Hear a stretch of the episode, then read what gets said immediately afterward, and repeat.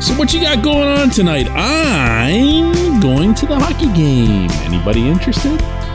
Good morning to you. Good Friday morning. I'm Dan Kovacevic of DK Pittsburgh Sports. This is Daily Shot of Penguins. It comes your way bright and early every weekday if you're into football and or baseball. I also offer daily shots of Steelers and Pirates where you found this, but tonight is all about the pucks. I'm not going to lie. I have been preoccupied with the Steelers and to a lesser extent the Pirates as the latter concluded their miserable season. And the other guys are just beginning to get interesting with a new quarterback. And that's kept me from spending anywhere near the amount of time that I'd prefer to be spending around the pucks. But business is business, and you got to take care of things in the order in which they happen. Penguins versus Sabres is tonight at PPG Paints Arena. Plenty oh good seats available. I'll be up in the press box and I will be looking for several things at the same time, most of which probably won't manifest into anything significant, but you gotta start somewhere. And for me, the interest level starts on the back end. I am really, really interested to see what it is that management sees in Ty Smith. For him to make the opening day lineup ahead of Chad Ruhwedel, ahead of Mark Friedman, ahead of really a whole bunch of guys, if you consider how many the Penguins are employing on the back end, that's interesting. If it's just about his potential, because he can skate, because he can do things in the offensive zone, yeah, I, I want to see exactly what that is and whether it's worthwhile. For example, when you saw Mike Matheson, it took all of about 1.5 ticks of the clock to understand that this guy could do things on the rink that most other humans can't, meaning when he has the puck. He's got all kinds of God given skill the skating, strength, speed, shot, all that stuff.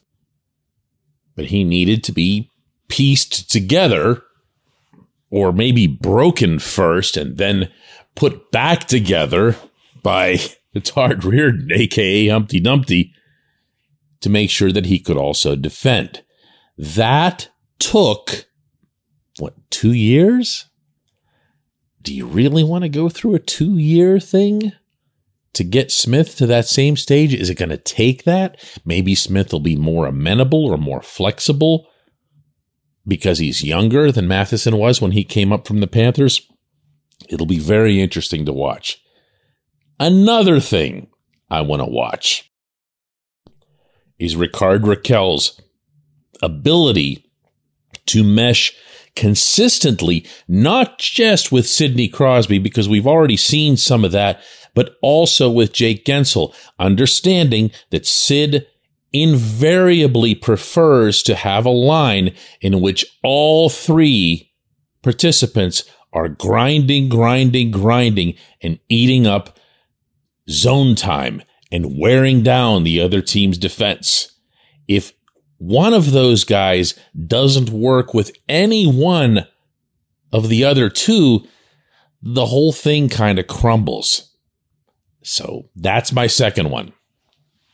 This portion of Daily Shot of Penguins is brought to you by the good people at the Greater Pittsburgh Community Food Bank, where they're committed to providing food for all of our neighbors in need across Western Pennsylvania. They, in turn, need your help. Find out how $1 can be turned into five full meals. For those in need, visit pittsburghfoodbank.org.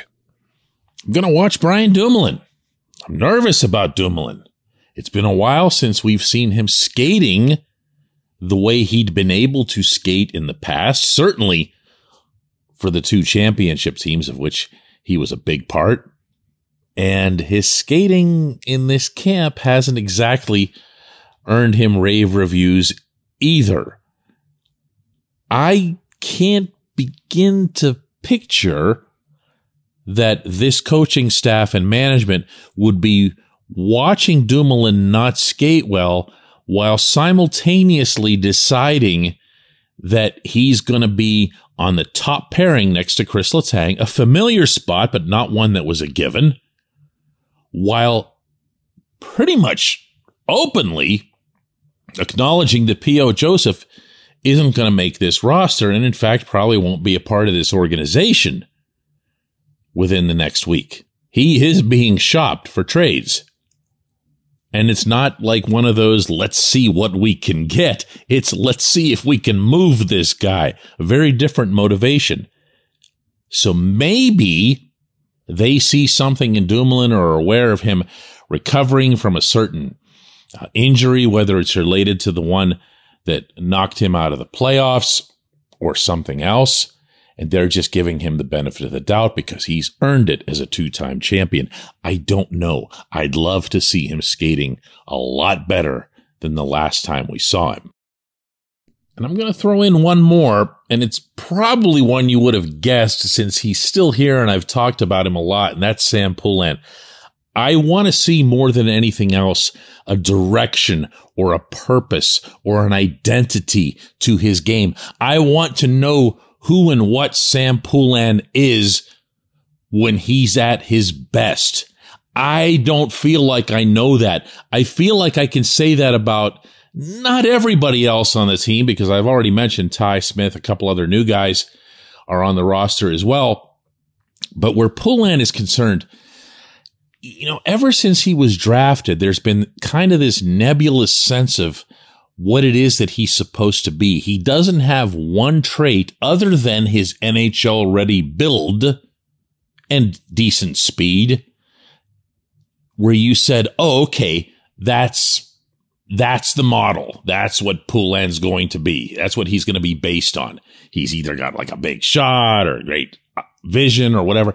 He has not shown that to me.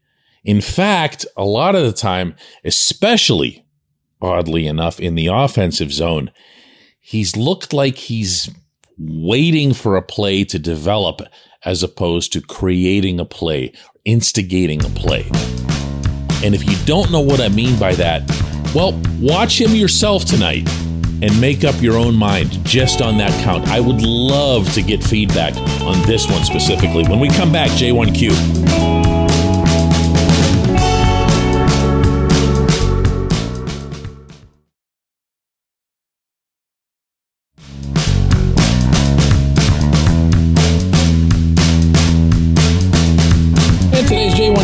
From Crow, who asks, Hey DK, how many goals between three members of the third line do you think they'll need to score to be successful? I, am going to instead take this question, Crow, and slide it all over to the left wing and point to Danton Heinen because he was one of the more productive five on five forwards anywhere in the NHL last season when it comes to a ratio of even strength to power play goals. He was really good five on five. Now, that might have gotten a little bit disguised over the course of a long season because he went through a couple of slumps in which you didn't even really notice him. But when he would put him in, he'd put him in in bunches. And he would do so again without the assistance of the man advantage.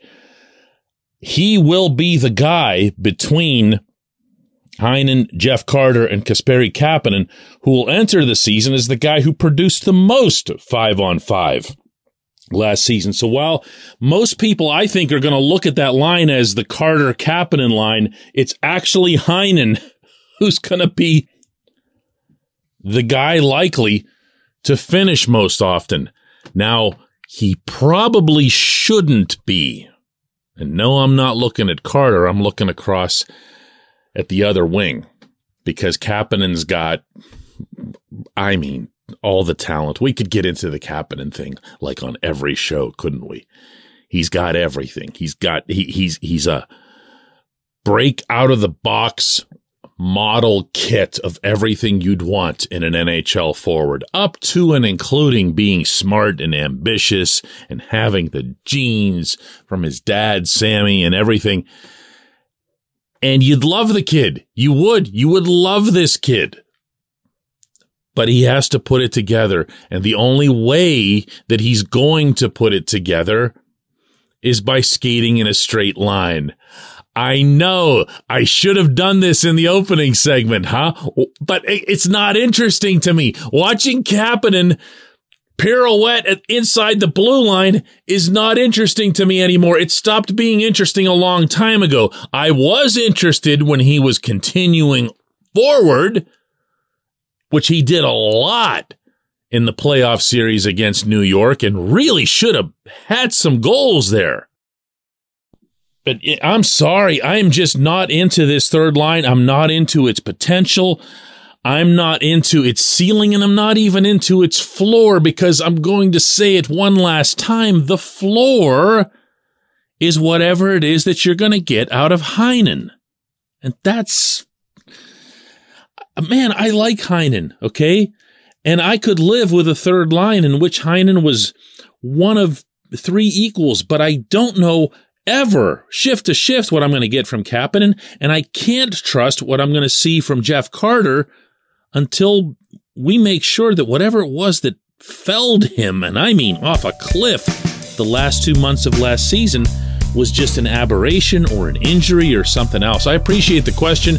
I appreciate everyone listening to Daily Shot of Penguins. We'll do another one of these Monday.